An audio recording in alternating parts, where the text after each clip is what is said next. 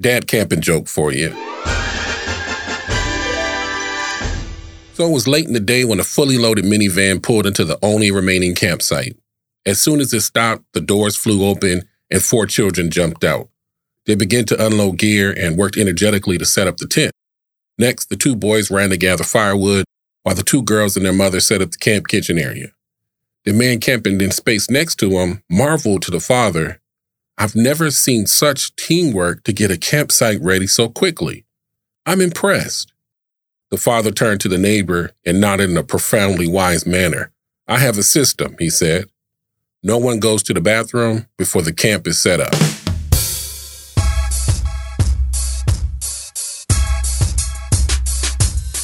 What's up, good people? Thank you for clicking play on another episode of Big Man, Kingdom. Recently, I went back to one of the Arizona parks that I've enjoyed so much that I like to camp there every year. If you follow my podcast, and you'll recall that I talked about it on my very first episode. Here, take a listen. I got a chance to spend a few days in Morristown, Arizona, at the place that I'm going to call my new favorite outdoor eye candy, Lake Pleasant Regional Park. And Lake Pleasant does not disappoint. Seemed like, regardless of where I was in the park, the water view was my backdrop, and I soaked it up every moment that I could. 24,000 acres, big, beautiful blue lake. For us camping people, 148 RV and tent sites. Also, some areas where you could camp right off the lake, which is pretty cool. There's a lot of reasons why I love Lake Pleasant Regional Park, but my last visit was no bueno. The bad vibes started as soon as I made it to the campsite. I pull into the site. Even before I get out of the truck, I notice that I can hear the camping neighbor next to me running his generator. It's two or three o'clock in the afternoon, so nothing wrong with that. However, this thing is a beast. I mean, it's growling at full volume. Site 174 is semi developed, no power or water hookups. I would assume that the site next to me was also the same. At that moment, something had me feeling like if he's running it now, more than likely he's going to be running it later tonight. For me, it's not a likable sound. I'd prefer not to hear it. It's not one of those things that when you're planning your camping trip, you tell yourself that I got to make sure I get there in time to relax by the fire and sit back and listen to the generators running in the background.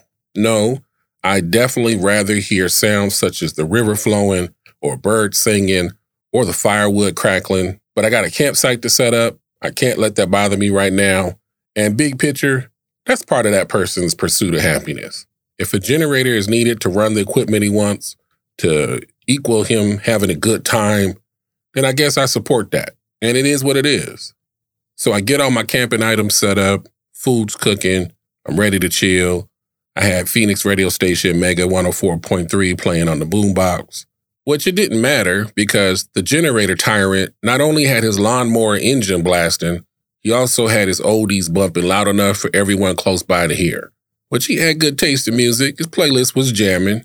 Since it's kind of similar to the old school I was listening to, and I couldn't hear my radio anyway, I decided to turn mine off and just enjoy his.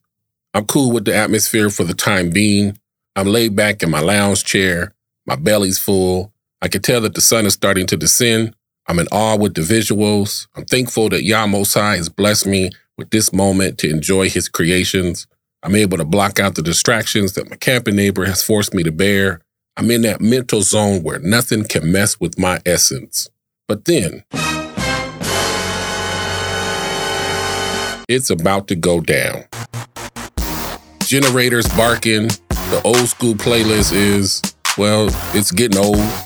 I mean, yes, Papa was a Rolling Stone, and wherever he laid his hat was his home. And when he died, well, damn it, his music should have as well. You know, I don't really mean that. I love the Temptations. But what I wasn't loving at that moment was the new noise Campy Neighbor from Hell Number One just added. It's probably 10, 11 o'clock. A vehicle pulls up, some ladies get out, and now we got girls gone wild in the wild. They're rowdy. Even though a little earlier I was able to block out the loud generator and music and had planned to peacefully lounge back in my chair and soak in the lovely nighttime 70 degree, no wind blowing, no jacket needed weather, and look up at the perfectly clear skies at the awe inspiring stars, well, I've been taken completely out of my Zen mode. They were having a hell of a time though. Got to give them the hats off for that. I rode with it. I could be a trooper about it. What upsets me the most about Camping Neighbor from Hell number one is that for this whole time, here we are late night, going into the early hours of a new day, and that damn monster of a generator didn't stop running once. And there's a developed section of the park with quite a bit of RV spots where you can pay for power, water, and other amenities, and it's only like 10 bucks more. So why drive your camping neighbors crazy running your disturbingly loud, non energy efficient power source all day and all night just to save a few bucks. Why? Why? Why? Why? Why? I know you're thinking, there can't be nothing worse that could happen to this poor man for the rest of this camping trip. Well, there could be. It could rain heavily, which that might have worked in my favor because rain will always be a party pooper but that wouldn't have been cool for me either. And what happened to me the last time I was here in Lake Pleasant could repeat itself. What I wanted to share with y'all is my close encounter story. So the first night there is probably eight or nine o'clock. I'm watching TV, got the fire going. Off behind me to the right, I hear the leaves moving a little bit. Flashlight comes on, and damn it, it's a skunk. It's probably 20, 30 feet from me. After a few seconds or so, I see a little movement of his tail, and I try to haul ass as quickly as I can. I ended up falling out the chair, but I'm watching the skunk the whole time. It didn't spray me. It ran off in the other direction. I done fell and dropped everything, the bear spray, the flashlight, the gun. So if it was something that was gonna attack me, I would have been took the hell out. Not a fighting chance. Being on the ground like that was not a pretty picture of my manhood. that definitely wasn't fun. But turns out I'd rather take my chances with it raining or the skunk than deal with what takes place around midnight. Enter Camping Neighbor from Hell, number two.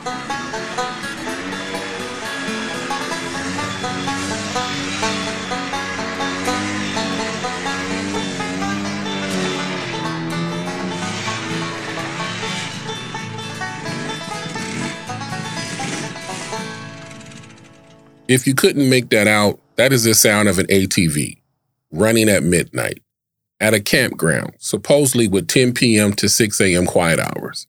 And camping neighbor from hell number two rode that thing for probably a couple hours. Why? Why? Why? Why? Why? Which that wasn't even strike one. The first thing that I felt was disrespectful and goes completely against camping etiquette. I think most everyone would agree with me on this. Good people, please don't arrive in the late hours and purposely shine your bright ass headlights in the direction of another person's campsite. Oh, hell no! That is seriously one of the most disruptive things that you could do to someone. Plus, they had loud music too, that wasn't to my liking. I dig the mariachi band music, but let's be honest. At 1, 2 o'clock in the morning, there's only three types of music that all of us should be listening to. Number one, soundscapes music. Don't know what I'm talking about? Google it. Number two, baby making music. You could Google it, but maybe you shouldn't because the best baby making music ever made was by R. Kelly, and he was, well, making it with babies. And number three, dance club music. Music you dance to at the club. It ain't for the campgrounds.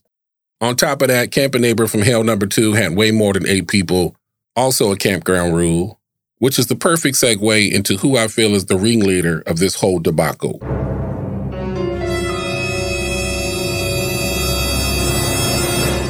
I blame Lake Pleasant Regional Park, whoever's managing it. I saw not one ranger drive through the campgrounds. Had there been there at some point, then all these infractions I mentioned probably wouldn't have happened. If not a park ranger, then there should at least be a civilian hired as a campground host, not just for identifying the guests breaking the noise rules, also because it was obvious no one was there upkeeping the facilities. Like I said, I've been to Lake Pleasant before in the exact same camping spot And I remember from the previous visit, I wasn't impressed with the bathrooms then, but I definitely would say this time around, it was horrible. What is that smell? It smelled like a month of unattended to number ones and twos. It was dingy and dirty looking. Even with shoes on, I felt like I needed to use caution of where I stepped. Lake Pleasant, you could do much better with the bathrooms, with patrolling the campgrounds, and keeping the unruly guests in line.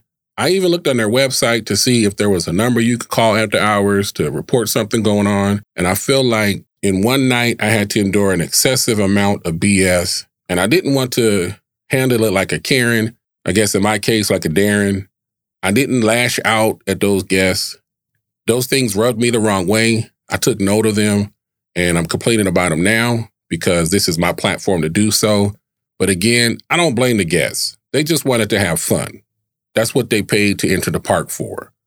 Now, on the flip side of that, we all know there's never enough staff in places we go, which is why some feel it's best to report it so that the company, in this case, the Maricopa Park District, can be aware of the issue and take care of it. Kind of a don't know, can't help thing.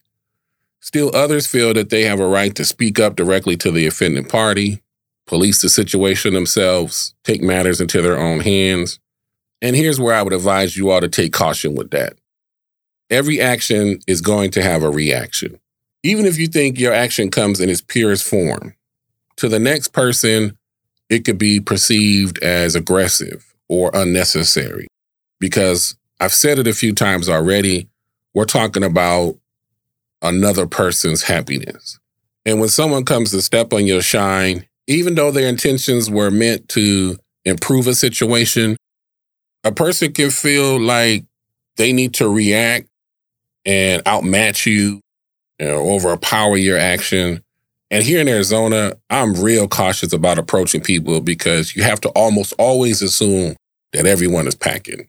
I don't know about y'all, but I try to live my life to where I ain't walking directly in the path of bullets. Well, how did the camping trip end? I probably was able to shut down about two something. One thing about me is after hearing a particular noise for some time, I'm able to subconsciously block it out. However, my alarm clock for the next morning was camping neighbor from Hell Number One's generator at exactly 5:55 a.m. Why? Why? Why? Why? Why? It was not a good night camping. Fortunately for me, both of those terrible neighbors left that morning. Peace and serenity restored. So glad I didn't have to endure that BS all weekend. There finally was a ranger that drove by. Another guest was talking to them, and I could hear that they were giving the ranger an earful about what took place last night. But at this point, it's too late since the camping neighbors from hell already had left. It was an unpleasant trip to Lake Pleasant Regional Park. But despite my disappointment this time, I'm sure I'll be back. I'll probably never see those terrible people again as far as the upkeep of the public facilities, issues like that can be fixed. What will always remain is the beautiful piece of nature I get to experience while there. Next destination for me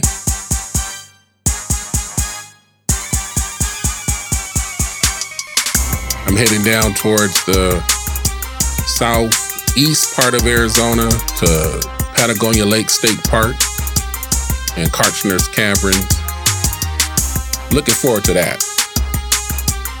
Let me say this before I go. You only live once. But if you do it right, once is enough. This is Big Man, Tiny Kingdom.